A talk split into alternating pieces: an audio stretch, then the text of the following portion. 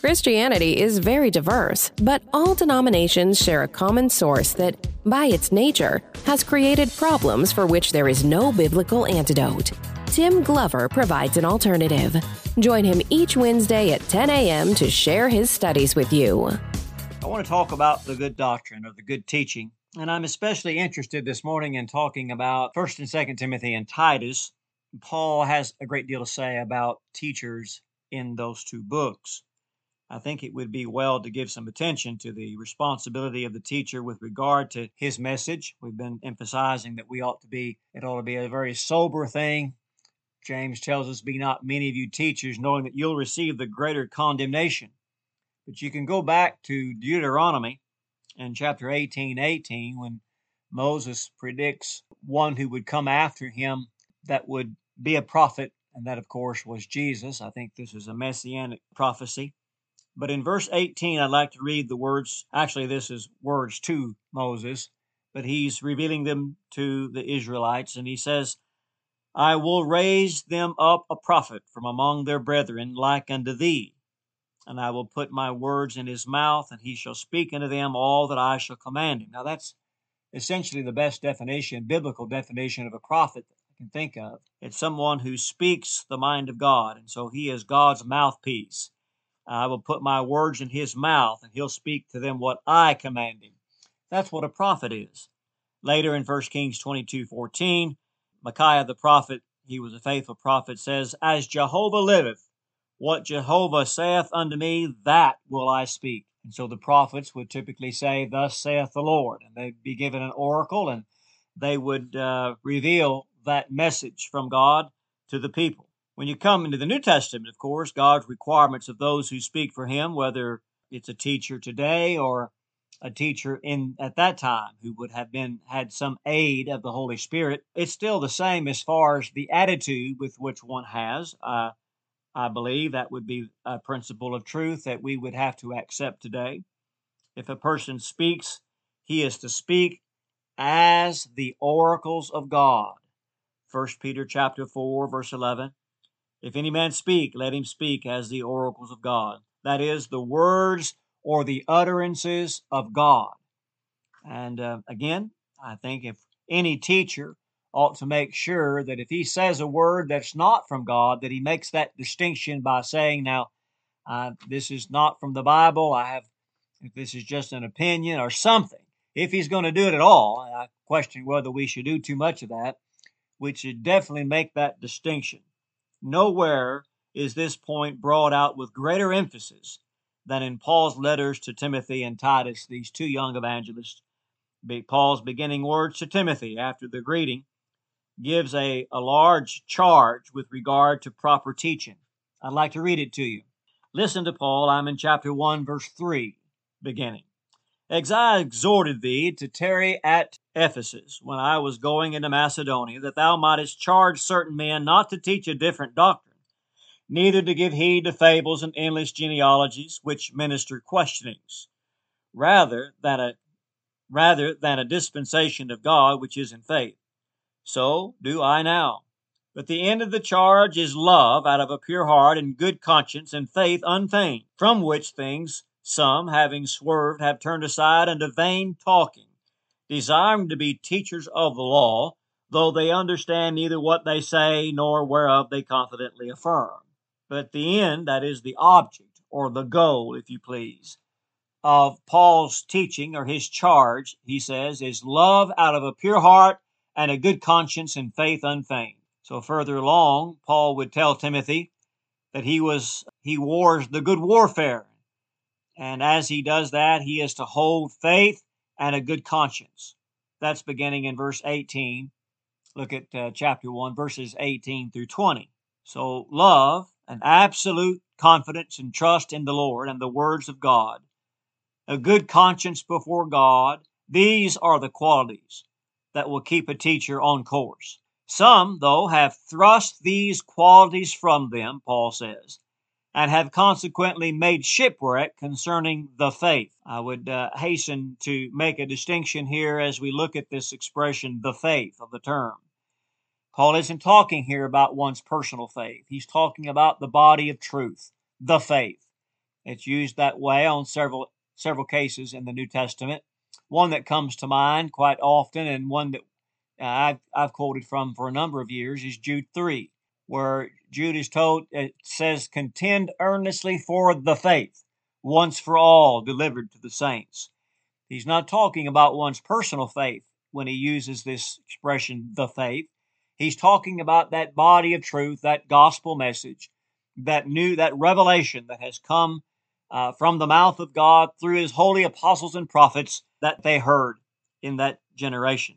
Now, in an earlier passage, Paul writes of some who swerved from these things and thus turned aside unto vain talking. Vain talking is talking which does not serve the ends that God wants to be accomplished through teaching. It's vain in the sense that it, it accomplishes nothing. It's empty. It's void of any power. And in chapter 4, now Paul would warn in the express words of the Spirit that apostasy lies ahead. It was soon ahead, and then he tells Timothy how to prepare for that crisis. He says in chapter 4 of this is all in 1 Timothy, verses 6 and 7 If thou put the brethren in mind of these things, thou shalt be a good minister of Christ Jesus, nourished in the words of the faith, there it is again, and of the good doctrine. So you have already a definition of what that the faith is. The words of the faith and of the good doctrine or the good teaching which thou hast followed until now. But he says, refuse profane and old wives' fables. So here is what God wants in his teachers men who are nourished. Notice it now, this is verse 6 nourished in the words of the faith and of the good doctrine. Uh, and men who will reject themselves, their own opinions, and their own thinking in favor of letting God's word rest and have the final say. That's the wisest thing teachers can do, my friends. Paul goes on to admonish Timothy to exercise in order to the development of godliness, that is to say, a reverence for God, which he says is profitable not only for this life, but for the life to come as well. Paul would say further in chapter 4, verse 9, just a few verses further down, uh, about the, the value of teachers taking heed to these things. And certainly, I think there's still, still value in having these attitudes and these qualities. Notice he says, Faithful is the saying, and worthy of all acceptation. This is beginning in verse 4. For to this end we labor and strive because we have our hope set on the living God, who is the Savior of all men, especially of them that believe. These things command and teach. Let no one despise your youth, but be thou an example to them that believe, in word and manner of life, in love, in faith, in purity. Till I come, give heed to reading, to exhortation, and to teaching. Neglect not the gift that is in thee, which was given thee by prophecy with the laying on of the hands of the presbytery. Be diligent in these things, give thyself wholly to them, that thy progress may be manifest unto all. Take heed to yourself and to your teaching. Continue in these things, for in doing this you will save both yourself and them that hear you. All right, well, next we come to 1 Timothy chapter 6. This is the last chapter of that of the little letter, and look at verse 3 beginning with me. If any man teaches a different doctrine, and consents not to sound words, even the words of our Lord Jesus Christ, and to the teaching which is according to godliness, he is puffed up, knowing nothing, but doting about questionings and disputes of words, whereof comes envy, strife, railings, evil surmisings, wranglings of men corrupted in mind and bereft of the truth, supposing that godliness is a way of gain. There are two kinds of doctrine, essentially. One consists of sound words, and he says the words of Jesus Christ. These sound words are so because they are healthy. They are spiritually sound in the sense that they cause the hearer to be, or those who apply it, of course, to be sound, to be in good health. So he says, follow the sound words, consent to sound words, even the words of our Lord Jesus Christ. There is another teaching other than this that promotes healthy spiritual condition and, and, and a healthy person. And it's the, intended to be the very opposite in this word doting. This is a, usually a different doctrine, but not necessarily. It's the teaching of a person who is puffed up, puffed up with pride and self esteem, knowing nothing, but doting about. This word means literally sick.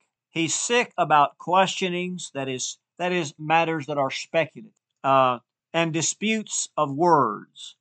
Now, please don't misunderstand me. I believe words are the vehicles of thought, and proper words, uh, biblical words, are words that we need to be speaking. Rather than language of the Ashdod, we need to talk in the language of the New Testament scriptures. We need to speak as the oracles of God, as Peter said. So I'm, I'm not I'm not saying that we shouldn't be careful about the words that we choose, or that words have certain meanings that need to be brought forth and emphasized. Many times our translations pr- translate uh, the Greek words incorrectly. I just have to be frank about that. There are a lot of things about the King James Version that I personally have a lot of problems with as it pertains to. Uh, I don't believe there's anything that pertains to salvation that would give us fits, but there are some very differences. I, I want to, after our series is over, to look at some of them, and hopefully you'll be impressed and, and uh, benefit by it as, as much as I have been. But this word doting means someone who's sick. So again, there's a con- contrast. It's intended. There are words that produce health and soundness, and there are words that produce sickness. They're sick words. And what's the difference?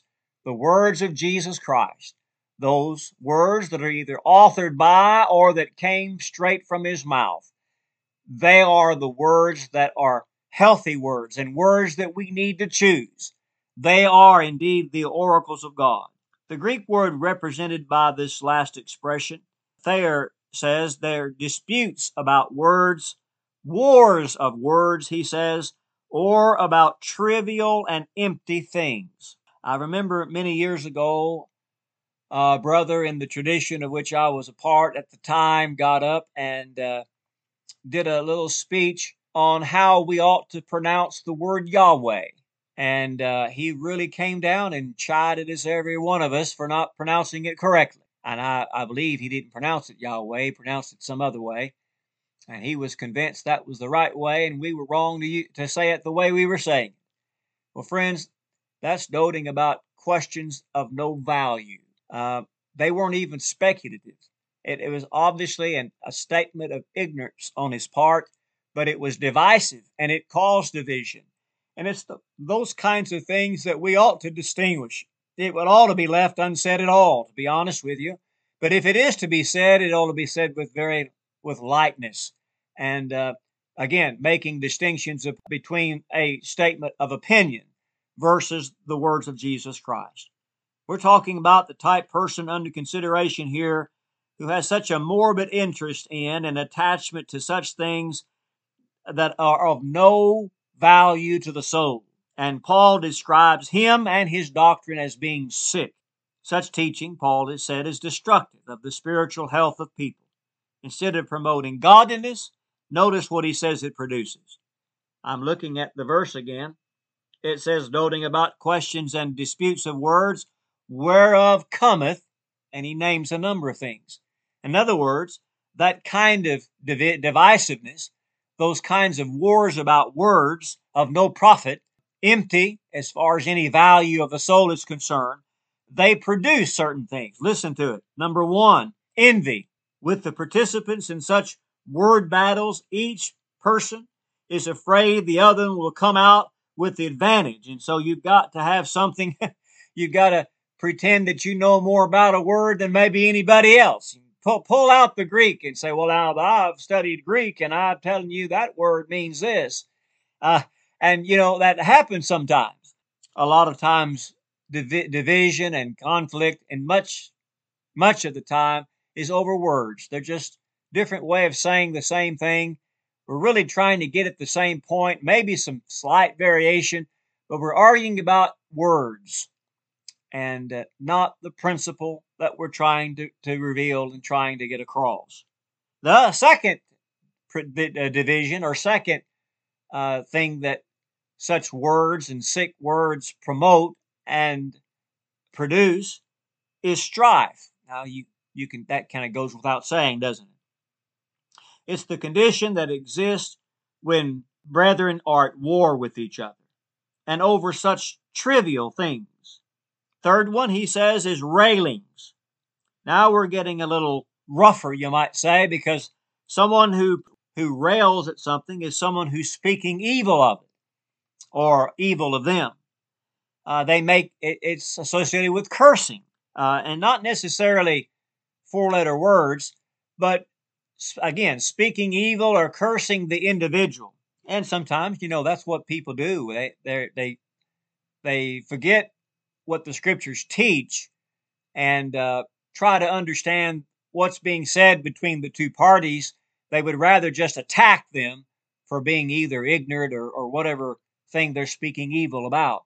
Uh, but they're bringing something up that might sway the minds of those who are listening, who have a choice or an option to choose perhaps one or the other, and that happens often that to be able to say something that would uh, put them down, so that uh, the other the listeners might see them as being the more reputable of the two. Railings then comes as a result of people who argue about words to no profit. Evil surmisings. This is the old King James way of talking about evil suspicions. It involves questioning a person's motives and it's interesting, isn't it, to you when you hear people say something about another's reason for action or their motives as if they could read their mind. I mean, they, they must be God Himself because it would take God to know what people are thinking. But we, we've got it all figured out. We know exactly why they did what they did. Be careful, friends. Of course, whatever the context may be, uh, that's a real dangerous dangerous thing to begin. But in this particular context, it's the result of people arguing about words to no profit. Is they they start again. There's nothing substantial there to fuss about, and so now they got to fuss. They got to tear one another down.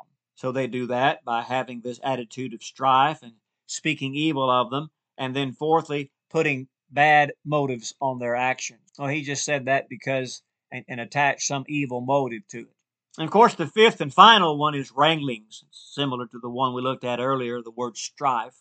This word, uh, Arndt and Gingrich describes it as mutual of constant irritation. Well, that's a that probably is a good place to end at that description because it, it usually leads to that point. You've gone so far and you've argued and, and di- divided over something of no value for so long that now just the person's presence is an irritation. They can't say anything but that you put a bad motivation on it. They can't say anything but that you think, well, where'd they come up with that? And talk evil about them. And so it has deteriorated to that point. Well, that's the kind of thing that happens when a person is sick.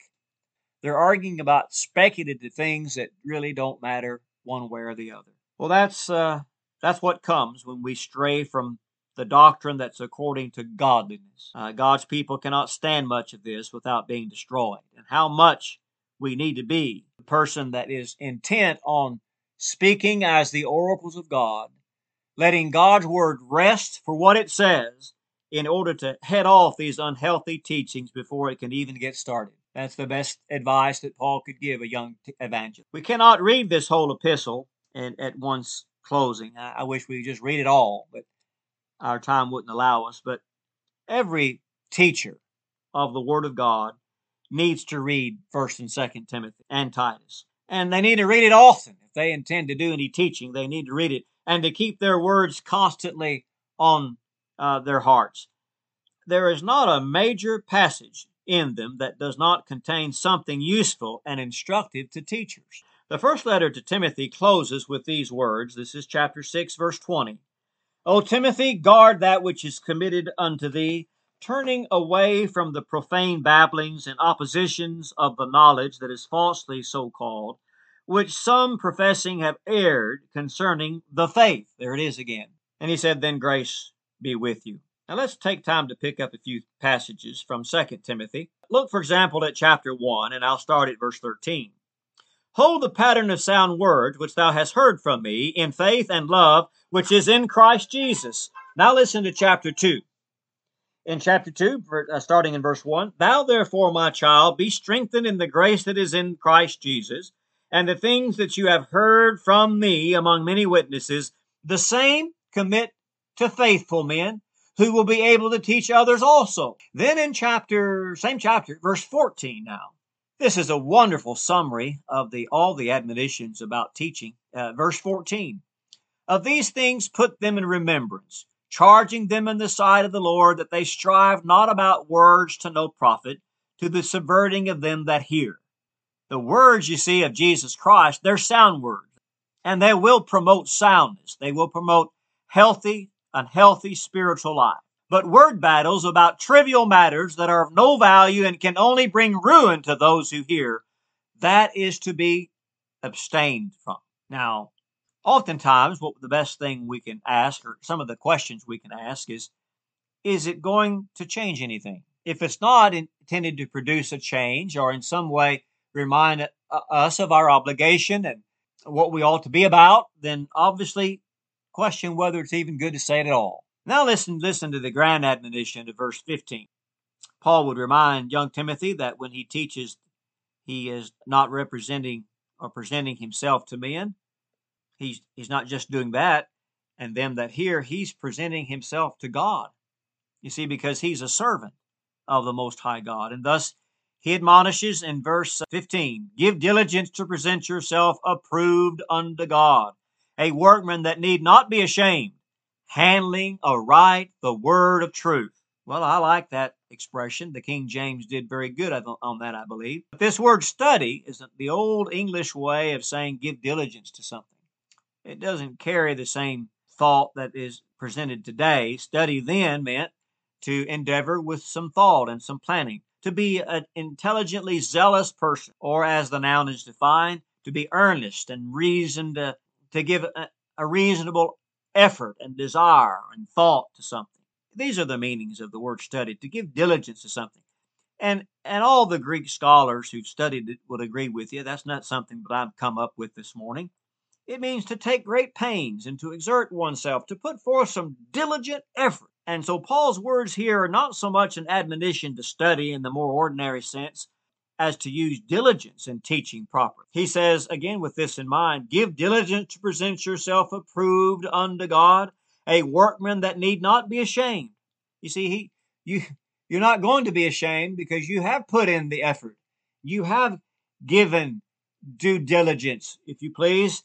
You have handled aright the word of God. Let's suppose, uh, think of this, of the disgrace uh, imagine someone that you have a lot of confidence in, that you have a lot of respect for, that's a, a, fellow Christian. You're talking through something with somebody, it doesn't matter what context it's in, and all of a sudden this fellow walks in the door that you have a lot of respect for. You have no idea what you're saying, but you're convincing everybody listening to you that you do. And he's listening to you, and you know you're digging a hole further and further in the ground. There's nobody to hold your feet to the fire or hold you accountable for what you're saying because there's no one there that's knowledgeable enough to correct it except him. And he sees it. I don't know if you're like most people, but usually that's a very humiliating kind of thing that would happen. It would be very disgraceful because here you're stuck and you're being exposed in the presence of a man that you have a great deal of respect for. Can you see that? Now, what I want you to do is just replace that man and take him out and put Jesus Christ there in his stead. Now, how would you feel about it? Think of the shame that would be yours to be caught dealing so faithlessly and carelessly with the words of Christ and making arguments about things of no value, of no profit, and that really is all speculation. That would be pretty disgraceful. We need to be warned because there is someone listening to the things that we're teaching.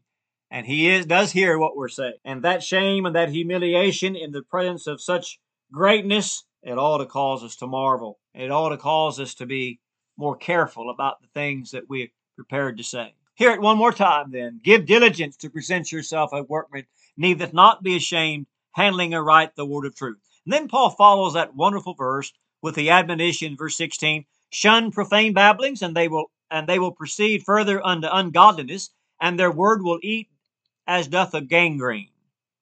Now we can't, again, can't quote the whole book here, but now let's look at verse 23. But foolish and ignorant questionings refuse, knowing they gender strifes. Then he turned to chapter 3, and we find Paul warning Timothy of evil and dangerous times. He says uh, that thou abide in the things that you have learned and the things that you've been assured of, knowing of whom you've learned them, and that from a babe you've known the sacred writings, which are able to make thee wise unto salvation through faith that is in Christ Jesus.